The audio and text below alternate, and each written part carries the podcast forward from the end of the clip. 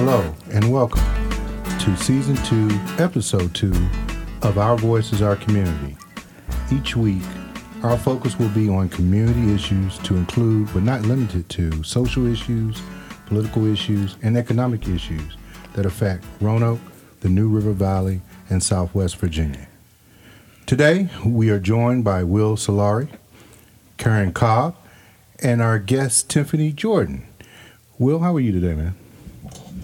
I'm doing good. How are you? I am well. I am well. I, you know, I, I, I said I wasn't, wasn't going to bring it up, but I am a little late to our podcast today. I was sitting here eating a nice burger, and um, my assistant had to remind me that I was running late. So It, it only happens when you when you let down your guard. Well, you know what it is. You know, I was prepared, trying to be mentally prepared for this podcast, and then all of a sudden, I am kind of being rushed into this. So I hope, I hope I'll be all right today. Miss Cobb, how are you today? Welcome. This Thank is, you. This is your first time back to season two. Is It right? is, it You've been is. out vacationing and Yeah. and doing some good things. Partnering with my granddaughter. Yeah. Yeah. Having a good time with her. It's been a good summer. Well, good. Well, Yeah. good. We're good. Well, welcome back. Thank you. you. for uh, joining us today. And then, last but not least, we have our guest, Miss Tiffany Jordan. How are you, Tiffany? I'm doing well, Robert. How about you? I'm doing well. Tell me a little bit about yourself. oh man, wow, that's a loaded question. well, I'm from Roanoke originally. Moved back about two years ago. Um, been doing a little bit of work, and so um, I'm just really excited to be here. Really excited to see the things that are going on in Roanoke, and happy to be a part of them. And so, thank you for this podcast. Um, it's important. It's thoughtful, and so I'm just really glad to be a part of it. Well, thank you. Thank you, Tiffany. Thank you for joining us today.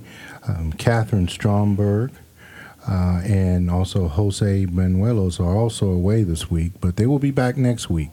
And I believe this is Catherine's birthday. It is. It She's is. celebrating her She's birthday. Mm-hmm. celebrating her birthday. So let's just we'll just say a big round of applause. Happy birthday! I'm not going to sing, No. but Yeah, we'll that's definitely say a nice happy birthday to her, and I am hope she is well. Well, um, I know we've been laughing a little bit, but uh, today our subject matter i it is serious, and we're talking about the regarding the mass shootings over the past weekend. And um, again, it was a mass shooting in El Paso, Texas. And then hours later, there was a sh- uh, mass shooting in Dayton, Ohio. Um, so today we're going to be talking about, uh, we'll talk about some of the parts of the shooting, uh, but also the original topic is about what does it mean to be an American here today, right now, under this this great Trump administration. So, uh, Will, uh, let's start with you. What does it What does it mean for you to be an American right now? I, you know, it's it's a it's a tough time. Um, things felt really good, whether I think I agreed with all of his policies or not during Obama's administration. Um, we weren't getting into needless wars. Um, you know, people I didn't know weren't coming home with like post traumatic stress. Like there's a lot of there's a lot of factors. Uh, that happened in the previous administration that that that were really tough. You know, that corporate overlap with with public policy and all those kind of things. And it was a nice change to get away from that. And then, if there was something bad about Obama's administration, it seemed to activate a core group of people, um, a, a lot of disenfranchised white people who, you know, maybe again don't think that they're racist or maybe don't see these things as as, as racist. But it was sort of this return to this this kind of rubbing people's nose in it um, policies and um, just rhetoric about the country and what it means to be American. You know, I mean, in, in, in 2019, there's just this rise of xenophobia. There's this rise of of, of entitlement and ownership over things that, that are ridiculous as you know the country, a, a country for the most part, you know, uh, almost all of us did not originate in, and so just I mean the the basic, you know, cognitive dissonance between reality and what most people believe now is really troubling. Okay, Karen, what are your thoughts? You know that that's a great question, and I had to ponder that question when it was posed to us, and um, I, I had to break it down in, into two levels. Um, one is the conceptual meaning of you know what does it mean to be an American and the reality right now of what it is to to um, be an American. And I, I think the conceptual um, part and the reality part are moving further and further apart. Um, conceptually, um, you know, we're all supposed to be equal. Uh, we all are supposed to have the same um, chance for opportunities for for education and housing and things like that. And and and we're a melting pot. You know, um, this, as Will said, you know, none of us originated here. Um, and uh, but recently, under the Trump administration, um, that conceptual um, um, idea of what it's like to be an American um, has moved so far away um, into the what I call the Trump reality. Um, and that is that uh, we are under um, a lot of pressure, minorities in this country, people of color, black, brown. Um, there's just, uh, uh, I don't know, it, it's even hard to put into words. It's just, um, it, it's stressful. I think the best word that I can think of is, is it's very stressful uh, to be an American and to be a person of color in America today. Um, and Will, you're absolutely right. It did change when Obama was president, and a bunch of people uh, really got upset about that. And I mean, I, as a black person, I was proud to have a black president in the office. It was great. And, and again, I didn't agree with everything, but um, it brought out this faction of people who. Um, I, I don't know whether the hate was just bubbling below the surface, but the current administration has allowed that hate um, to come out and to be out in the open, and it's causing stress for everyone. Yeah, yeah. Tiffany, you want to add in on this? Yeah, so um, I've been really thinking about the question just like Karen ever since, you know, it was posed to us. And I think, you know, of course, today, um, the late Toni Morrison passed away um, yes. this morning, yeah. and so condolences to her family and all of her fans out there. She was my favorite author. Um, and I think about you know the bluest eye and how it really changed my life and how I think about myself as a black um, person in, in, in, America. And I, I, think about one of her, her, famous quotes, and she says, "To be American um, is to be white. Anything else is hyphenated." right? You're African American. You know, you are Latino American.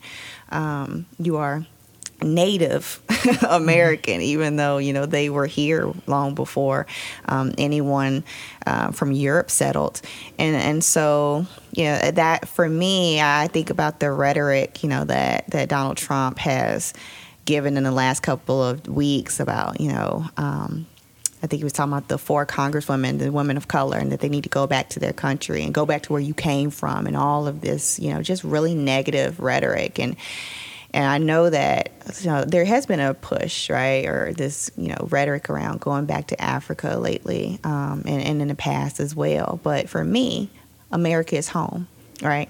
Um, and I am not leaving, right? And so I am going to make America home for me because this is this is where you know um, we've been for for so long, and so. But I have to agree with with Karen. You know, it is a t- it's a hard time to be a woman of color um, in America. Um, you know, I I remember the night that President Obama won. I was at Wake Forest, which of, of course is a predominantly white conservative um, university, and I can I could start to see then right the the tension um, of of white America, even as a teenager, 18 years old, when President Obama was first elected, um, and now it is starting to manifest itself. Um, you know, 10 years later, it's starting to manifest itself with so much anger um, around people of color and uh, white America feeling like they are you know decreasing in some type of way so it is a it is a, a tough time but for me you know um, there has to be healing, right? And I know that there's a lot of conversation about race wars, um, and I'm not going to say that it's something that is, you know, not uh, the intention of some people, um, but it shouldn't be, you know, a goal of ours, but it, it is a little scary to see so many, and not just against, um, you know, black people like in Ohio, but also against Latino people like in El Paso. Um, so yeah. Well, it, it's interesting. I mean, um, I it goes back to what you were saying, Will, about uh, during the Obama administration. I mean, he he really did try to bring a sense of hope uh, um, to this to this nation, and and some of us, not all of us, but some of us bought into that, and it's like it's like going, it's like having Christmas. And and and and Obama was like Christmas, having you had the Christmas, had the, the, the gifts, and then all of a sudden when Trump came in, you open up that gift, it's nothing in it, it's just empty. And yeah. and now you now you now you kind of Yeah, I'd have say a it's worse sense than of that, yeah. sadness and despair now. Yeah, and you, exactly. and, and Nothing would be better than yeah, and it's and uh, it's kind of like, well, what do we do now? Now I don't have a gift now. My gift is gone, and what do we do now? I mean, I think you really have to start looking at the the unintended message and consequences of pandering to certain groups of people. You know, the GOP, for example, might not outright say, "Look, we have really deep-seated racist views." But look at their slate of candidates. Look at the type of people that they run. You know, I mean, this this last year when when when Trump um, kind of rose to power, um, that was the best they'd ever done in terms of being a diverse crowd of people. But when you're constantly running older, straight, white men who are Christian and thinking that those are the always putting them as the kind of pinnacle of the people that should be making decisions and running the country, what are you really trying to say? You know, I mean, people kind of you know scoff at well diversity and you know uh, all these these kind of different things are ruining you know productivity whatever. That's that's a that's all it's a lie. What it, that it's doing is it's it's subjugating the or it's subverting this kind of notion that only a certain type of person can run the country. It's subverting this notion that only a certain type of person can do this job. Only a only a man could do this job, or this you know this is women's work, or any of that kind of like just ingrained kind of terrible thinking that leads to things uh, where we're at today. You know, Trump didn't outright say, "Hey, I'm a white nationalist who uh, believes that minorities aren't worth as much as white people." But what he does instead is he goes, "Look at all these minorities that are a problem. Look at all these things that are a problem." Oh, but in the same time, you white people who are definitely a problem, you white terrorist, you guys are fine. Yeah. And again, you don't have to say I'm a racist. I'm part of the KKK. I'm part of any of these hate groups or whatever else. You just have to hold that that those kind of beliefs in your heart and demonstrate them through little actions. And that's kind of you know that's to me that's the gist of of of that present you open up. It's not that it was nothing. It was surprise. Guess what? All these people are basically racist, whether they they wear hoods or not. Yeah. Well, Absolutely. it, it's interesting you talk about the, the diversity in the Republican Party because um, recently, I believe Representative Will Hurd, out of um, I believe he's out of Texas, he just resigned, I believe, and and before that, I know that several candidates of color who were running as Republicans, um, Trump really didn't even endorse them. Um, I think you're right. I think he, um, you know, um, Beto, is it Beto or how, how is it? Beto. But uh, Beto. Okay, you know, I know it's B E T O. I don't want to make sure make sure I pronounce the man name correctly. Um, you know, he he up uh, very upfront and very blunt about it that he he believes he is a white supremacist. And and but you look at the actions. You know, you know, my grandfather always used to say, "I'd rather see a sermon than to hear one any day." And the the what you see out of Trump is is that um, he's really not supportive of any group but one white, and I won't even say, can't even just say, you have to say male, um, you know, group. And Well, yeah, and, and it's it's what- exactly. It's one of those things that. But it, the worst part is it's the it's the group that helps him the most, right? Right. It's not even about trying to cast a wide net or whatever else. It's about activating this this base of a certain type of people. And there's this like, and again, he's subverted this idea of nationalism too. Um, that that's that's very troubling. And again, there's this great quote from like Kenny Powers, which was a very troubling character in a really exceptional television show, where he said, "You know, I've been called a xenophobe, but the truth is, I'm not. I honestly just feel America is the best country, and all other countries aren't as good. That used to be called patriotism." And I feel like that's exactly what Trump is like when it mm-hmm. comes to, you know, I'm not racist. I'm a nationalist, and and those kind of you know being like America first and all this stuff is again, it's only America first for a certain group of people. Yeah, and Right. I, I mean, some white people, not all, have adopted the philosophy that being white equals being American, and that um, being white means being better than any other race, and that is nationalism. And and you mentioned cognitive dissonance um, a few minutes ago. It's so strong within so many groups right now, within religious groups, within even within um, groups of, of white people whose lives who will be affected by Trump's policies in a negative way they still back Trump because of the message that he brings that your color is better than anyone else's and everything else is out the window. Um, and and then it starts filtering down into the workplace and the parks and the barbecues and the swimming pools and the Starbucks and the you know um, you know and the you you name it you know being black or being brown in America um, we have been attacked so so much more openly recently because now people feel entitled that that, that they can do this by the rhetoric that's coming out of the White House. And I think that um, we, you know, there's a lot of push from different organizations and, um, you know, companies around diversity and you know and inclusion, right? Because I'm a firm believer you can't have diversity work without inclusion work. I say it all the time. That's right. But what a lot of white people feel like is that um, inclusion is not inclusion; it's, it's it's exclusion for them, right? To in some type of way empower or to include people of color in conversations or in policy or, whatever it is, is that it is excluding them, and so it is fueling, right, this rage, um, and and make no mistake, right? I'm 29. I'll be 30 in two months, and know, my lifetime, you know, I think that we, my generation, has has gotten to this where we we thought, oh, racism is something of the past, right? Like it's mm-hmm. something mm-hmm. that my grandma and my grandfather talked about, but like you know we we've moved past that. And then the ugly head of racism in my generation popped up right? Um, and and we thought you know maybe our professors you know maybe we have old white professors who are racist.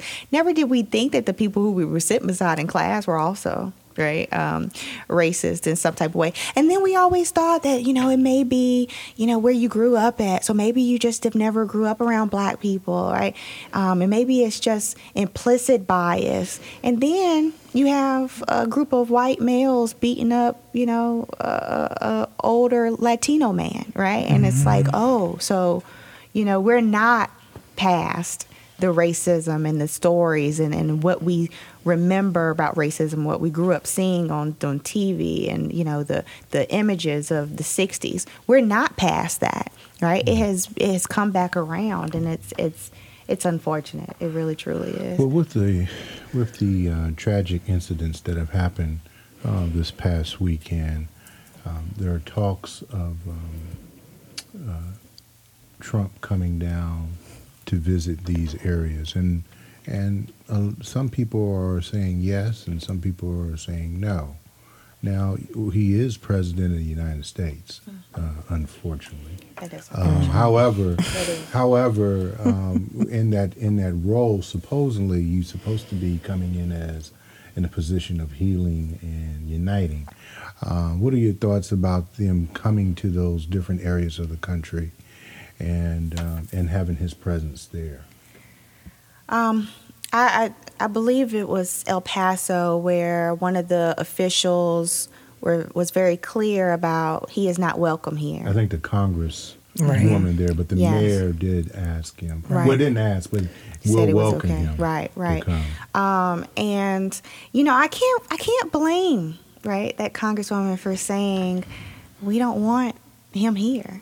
Whenever you spell out the name Trump in uh, rifles, right? I, I can see right how how you wouldn't want this man in your in your city who has caused so much um, pain and hurt and death. Right? I think we would call it what it is. Right? It is death, death before before time.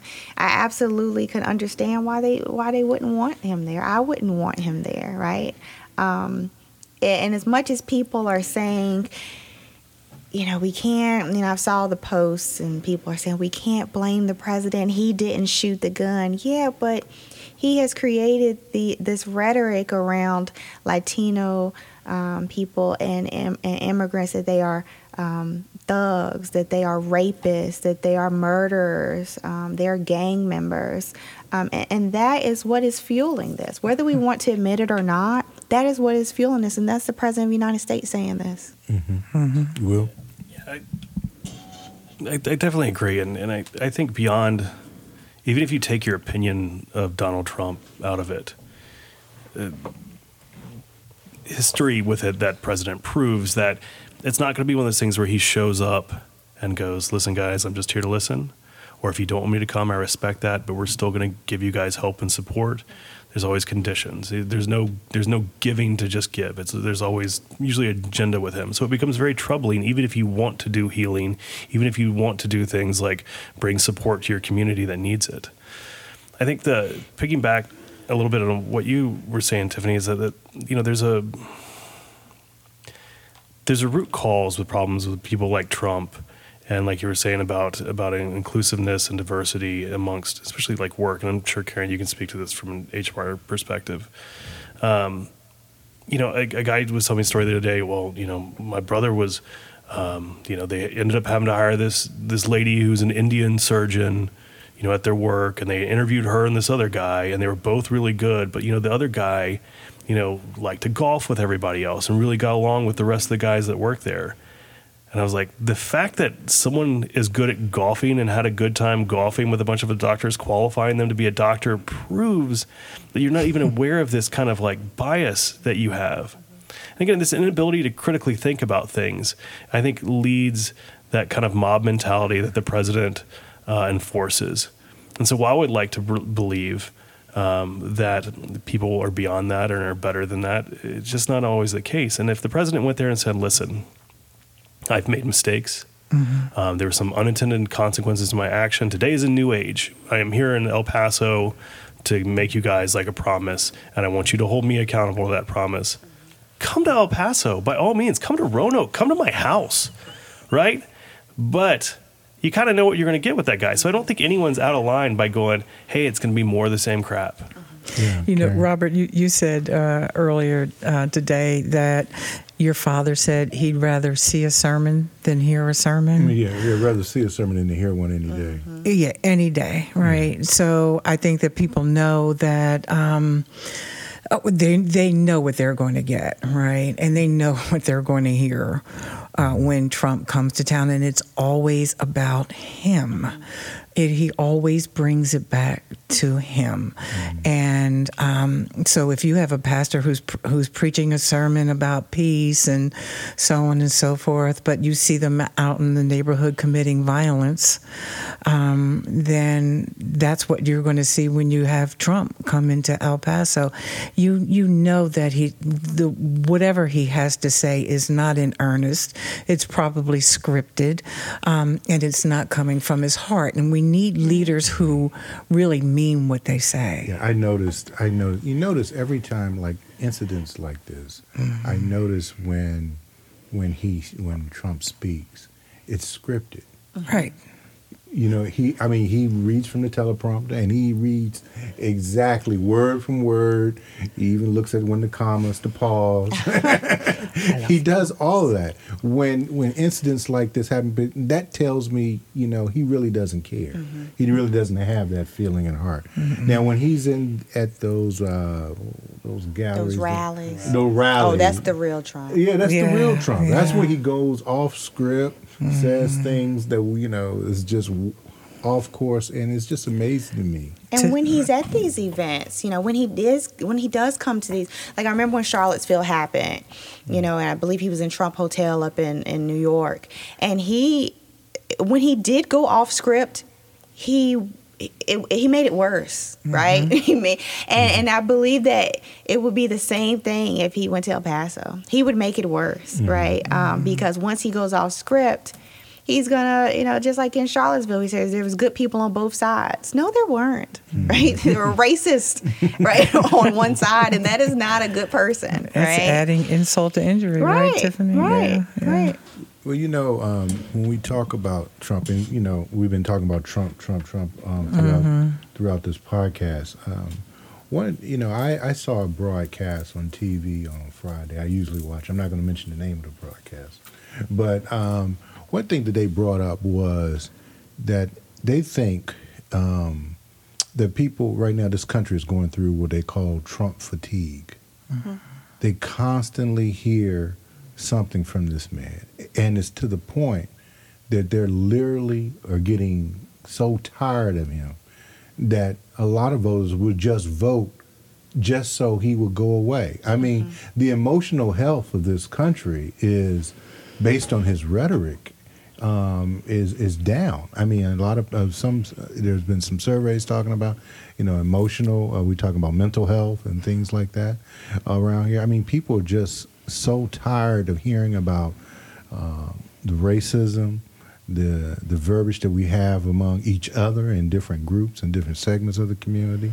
I think we're so fatigued by this that I think people uh, going next no, November now we need to talk about the issues. That's true. We have to talk about the issues. Make sure the issues uh, and and the candidates who are going to um, go against him make sure that they have um, make sure it makes sense. But I think a lot of I think a lot of portion of people, regardless, especially people who are just like you know I'm just so tired of him. And uh, what I mean, what are your thoughts when? What do you think about that when I mention that? Well, I think about, you know, I think that's a. I hope that we do have Trump fatigue, right? That I really do hope our country does have Trump fatigue. Um, but also, you have to do, you know, faith without works is dead, right? It's the mm. same thing. You could be tired of something, um, but you still got to go and vote him out. Mm. That's number one. Number two, is that the same time that we're where we're getting Trump fatigue, and I, I guess that's what I suffer from as well. I mean, I just think he's an idiot, but you know, I'm, I'm going to say it. But you know, I, I guess I tr- I suffer from it, but because I used to watch CNN all the time, I love CNN. Right? I mm. love politics. I love Meet the Press. I grew up watching it with my daddy, but I. I mean, I barely watch CNN anymore, right? Because I'm just tired of seeing him, number one, and just the foolishness. The other part, though, is that the same time that we're having Trump fatigue, there's some people who probably suffer from, you know, Trump inspiration, right? And that's what's doing all of this, right? That's what's sparking all of this violence around the country. Um, and so I often tell people it's not enough to just be tired of Donald Trump and his rhetoric. Um, you also have to speak out against those things as well, right? You have to speak out against your family members who may be saying things, you know, about um, immigrants and people of color, you know, um, and so we may suffer from it, which is great, but you have to still act on it. You have to still do something about it. Yeah, and I agree. I, I, I, I would I would love to do a show where we don't have to mention anything about problems that stem from Trump or or his administration. And I think the root of that and the and, and the thinking going into uh, this next round of elections, whether they're local, state, or, or federal, is think about the mechanics though that enable these things to happen. You know, a two party system doesn't really work anyone's favor because there's compromises or like I mean think about think about all the moderate and and like you said a lot of the the the, the kind of well-meaning Republicans who have had to abandon their party because of of, of just what uh, a chaotic mess it's become and the types of the types of things that that you have to do now to to remain uh, a, a good standing Republican. Um, you know, conservative values are, are are flipped on their heads now. Christian conservative values are out the window.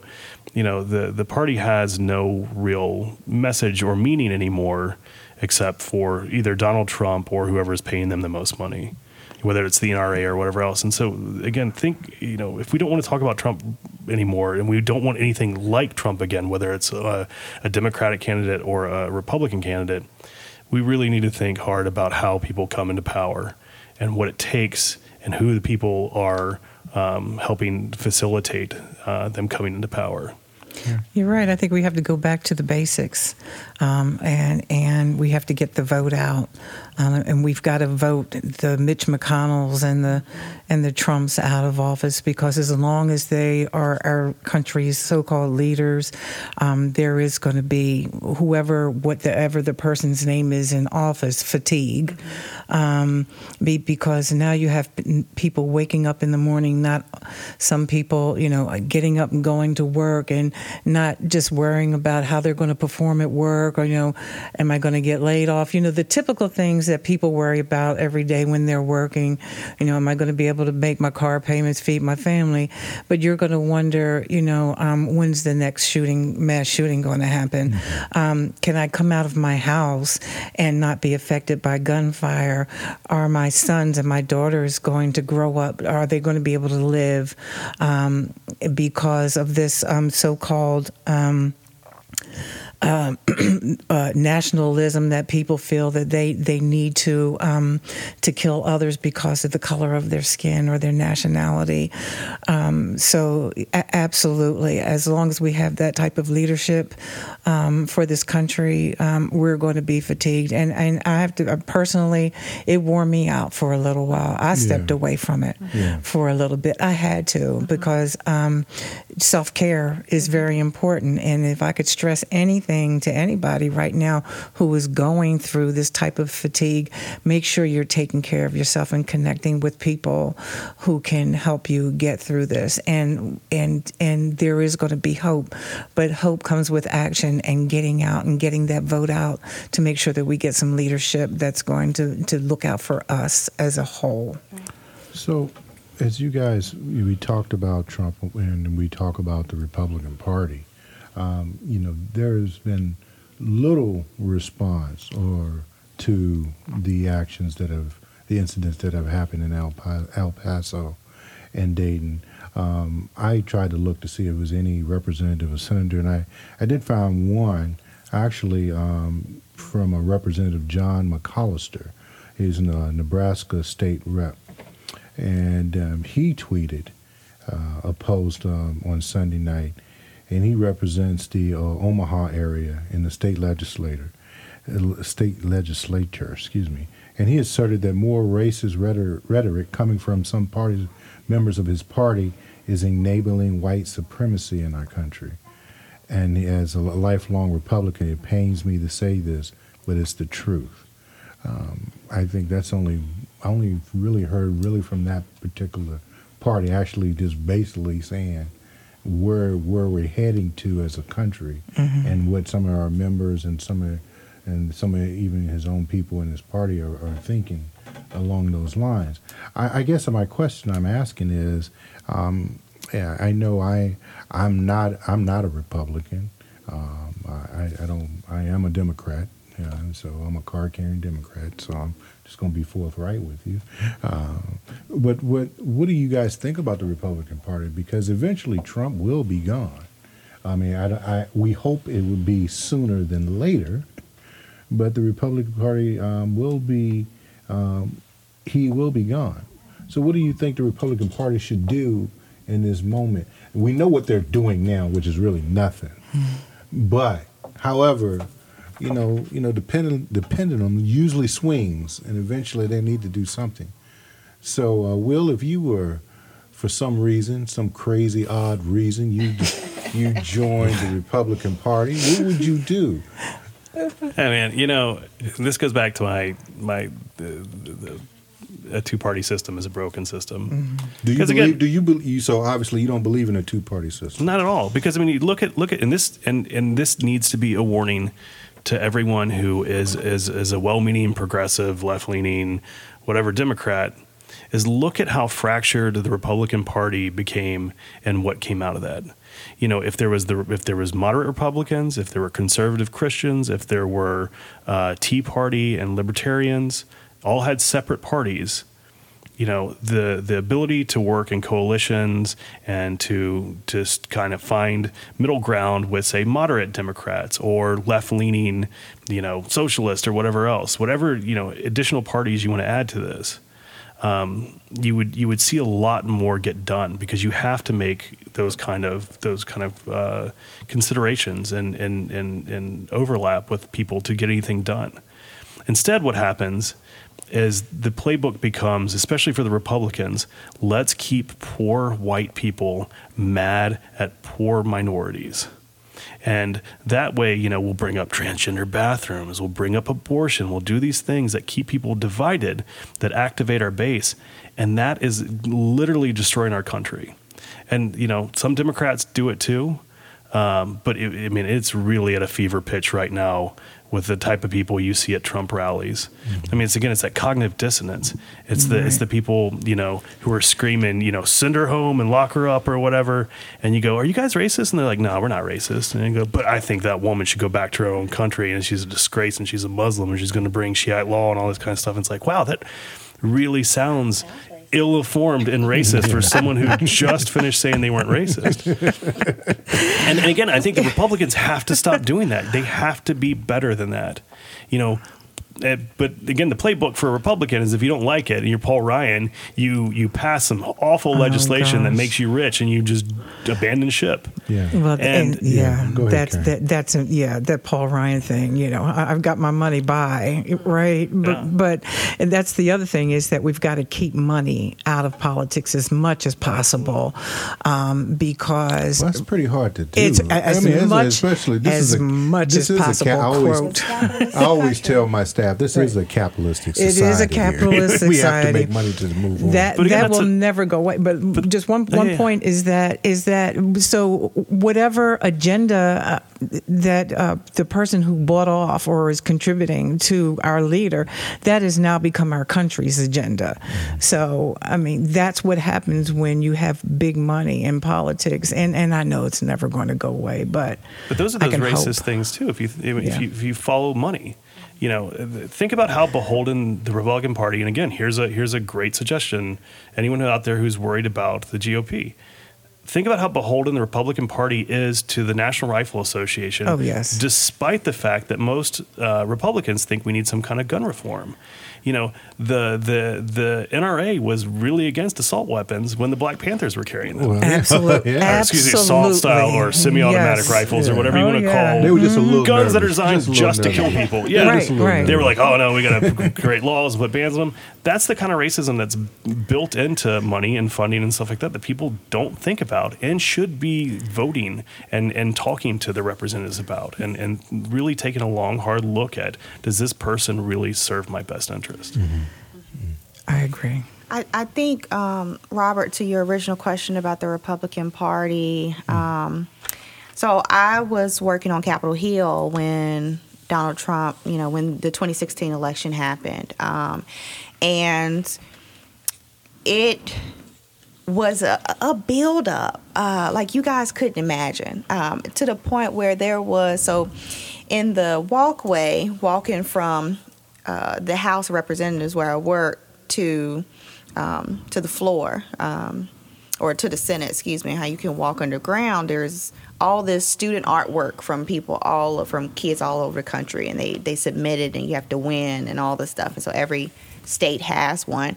And so one um, young man from St. Louis, he had created this um, piece of art about um, Ferguson, and. Mm there was a white Republican congressman who came and took the um, the, the the piece of art down and took it to uh, the representative from St. Louis from from St. Louis, and was like, "This has no place here," and threw it on his um, you know threw it on his desk, mm-hmm. and you know it was so when we think about what so much hap- for freedom of speech Right. and expression. Exactly. So when we think about, you know, people want to say, oh, as soon as Donald Trump, you know, became president, this has been building up, you know, to that. Um, and people have been feeling empowered by him. And I remember walking to work every day, and there was this huge Yukon, right, um, truck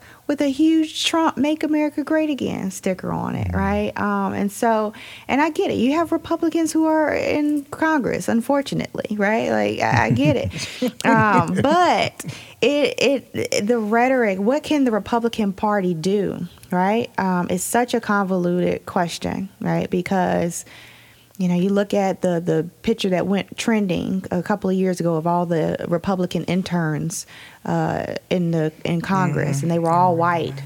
Right. You look at the the interns for the Obama administration, um, which I was an intern for President Obama, and it was so many people of color, right?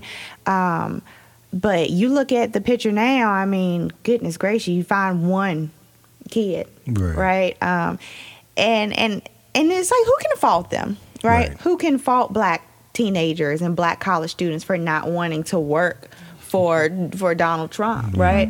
But if you did grow up Republican, right? If your family grew up Republican, I, I, I struggle with black Republicans. I, I be honest, I do. I struggle with black Republicans, um, Yeah. especially now Yeah. um, especially now. At one point, it's like, okay, I know that you have your viewpoints, right, and you, you know, may agree with the, the politics of uh, and policies of Republicans before Donald Trump, but how can you, in good conscience, say that you are a Republican a, and you're a black person right now if Donald Trump is president? Yeah. I, I, I It's kind of hard. It's kind of hard to kind of look at someone. I have family members as well who are staunch Republicans, and across the uh, family table, I I have really look at them. I don't look. I don't put. I don't have my back to them, but I do look at them. I do look at them kind of weird. very smart. well, well, we could talk about this forever and ever, but I think it's Oh, important we continue the discussion, and hopefully, we can um, eventually get to a point where um, our community will have more understandings about not only what just happened with um, El Paso, El Paso, and um, Dayton, but also other issues around our community. I think it's fairly, I think it's very important that we continue these type of discussions, especially about being in America. We are one, one community, one community, one nation. So thank you, thank you guys. I really appreciate you uh, today having this discussion. And um, Karen, always pleasure, Always. always. And uh, Will, thank you, sir. Pleasure. Oh, Yeah, no Just problem. just reinvented the way the mic. Yeah, yeah, yeah. You just, He's you taking just out go- his just take that frustrations on the home with you. microphone. Yeah. Just take that home with you. That's all right. But That's always, okay. always a pleasure. Yeah, and Tiffany, Tiffany, I'm going to hold this mic for you. And Tiffany, thanks for joining us. yeah, Tiffany, thank you. Absolutely, Thank absolutely. you, thank you. Hopefully, we uh, once uh, once you hear what was been said this week, you might you will want to come back and join us sometime. I would love to come back. Yeah, yeah, we enjoyed. It. We really enjoyed. I. I think that you know I love that we we talk about this. You know, I, I think that um, as much as we talk about national news, it's so important. Also talk about local news, and Oh, so I'm yeah, so we- glad oh, that you guys. yeah, yeah, I'm so glad that we do that as well. It's important. So Well, thank, you all. Okay, one thing, uh, Tiffany, that we do, we always talk about is what are you looking forward to uh, in the upcoming weeks or next week? Um, Karen, what are you uh, looking forward to? You have any things you looking Well, forward to? I, I am still uh, able to register folks to vote, so I'm getting Oh, really? ready. Yeah, Yeah, yeah. You have to go through a small training course online to be able to register folks. So uh, right now, I'm looking towards I don't know aligning with someone to get out into some of our um, underserved communities to uh, get people registered. okay, okay. What about you, Will? Uh, this next week, yeah. I mean, I think I think I'm I'm going to start gearing up also, like Karen, for for voting season.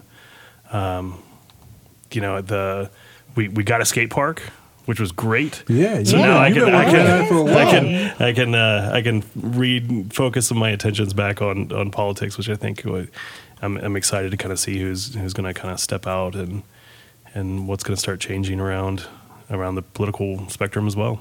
Yeah. What about you, Tiffany?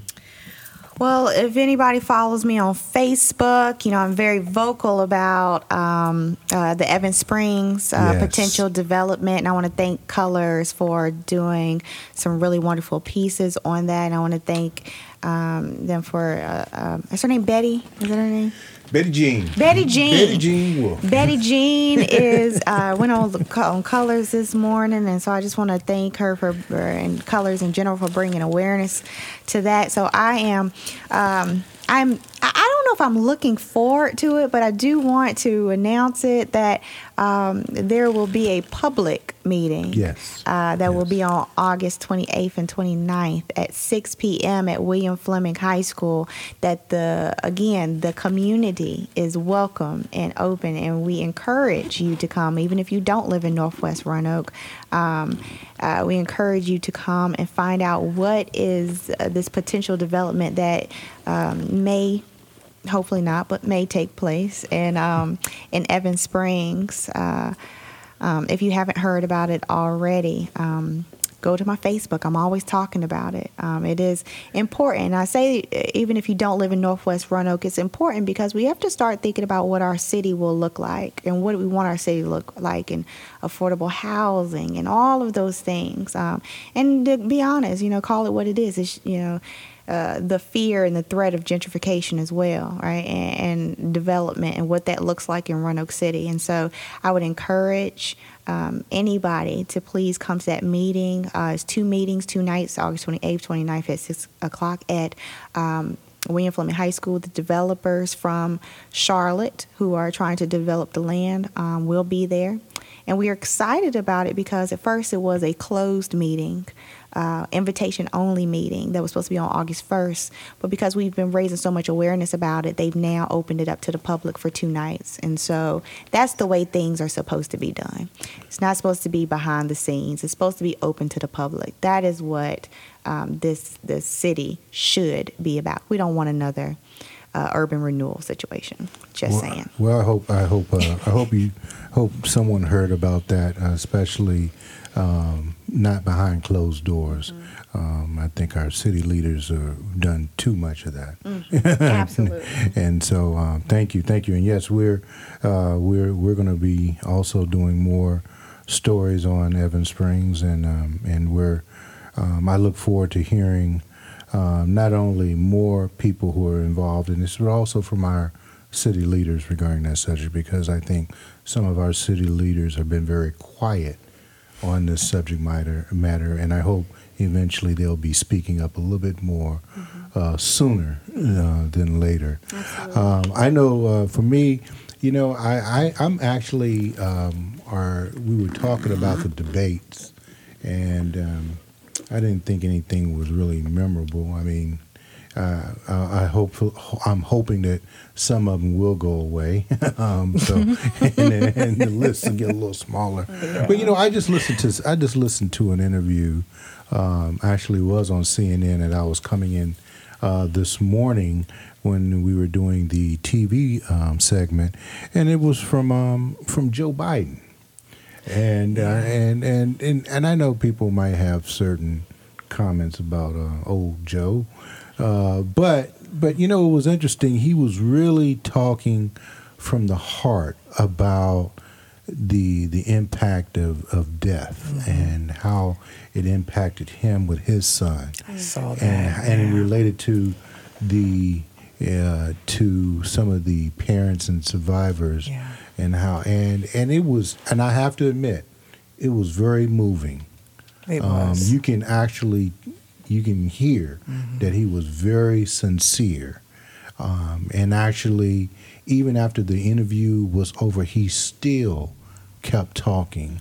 Uh, to Anderson Cooper. I don't know if the interview was this morning, but maybe it was last night. It was last night, It was yeah. last night. I, I just heard segments of it this morning, but I, it, it it really says about uh, about heart and about love. And I'm not a heart. I mean, I, I am a loving person. I mean, I, I think I am, um, but I, I, I'm not. I'm I, I'm not a real hugger, hugger, hugger, if it makes sense. And but it but it did move me with those comments, and I think these days, um, what's going on in this country, um, I think we need a little bit more heart and a little bit more love in in, in this nation. And so, um, again, I, I he almost had me sold. Joe, old Joe, almost had me.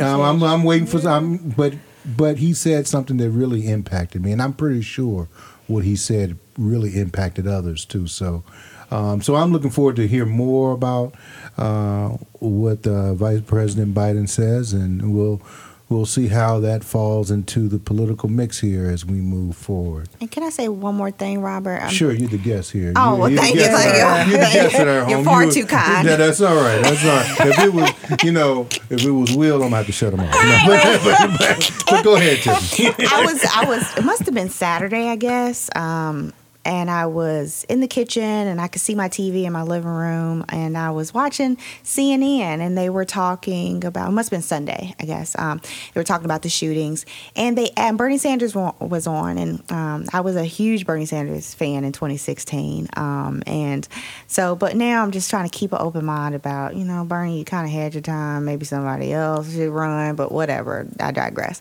But I'm listening to him, and um, the reporter just flat out asked him, Um, you know, you know, Senator Sanders, do you think that Donald Trump is a is a white supremacist? And I stopped everything I was doing and, and turned around and looked at the TV, and he said, "Yes, I do." And I and to go along with your point, uh, Robert, we need more love and compassion, but we also need more courage.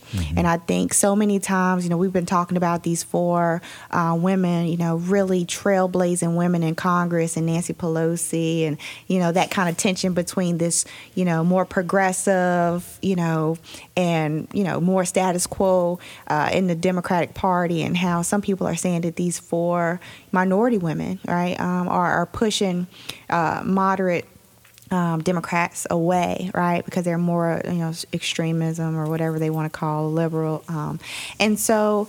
But I think it we need more courage, right? Because even though it may cost you some votes if you call Donald Trump a white supremacist, it's the truth Right.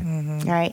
And so we need more courage um, with with all of our uh, public officials um, because that is what it what it's going to take. Um, I agree. yeah, Well, yeah. yeah. Yeah. Well, thank you, Tiffany. Um, you leaved it on a nice note. Thank you. Thank you. You know, I try. You're welcome. thank you, and and thank you, um, thank you all for um, for coming this week, and thank you for listening to our voices, our community, presented by Colors VA magazine. You can also listen to us each Sunday at 3 p.m. on WROE 95.7 Radio Free Roanoke. If you like what you've heard today, leave us a review. Also, be sure to like Our Voices, Our Community on Facebook. Everyone, have a blessed day.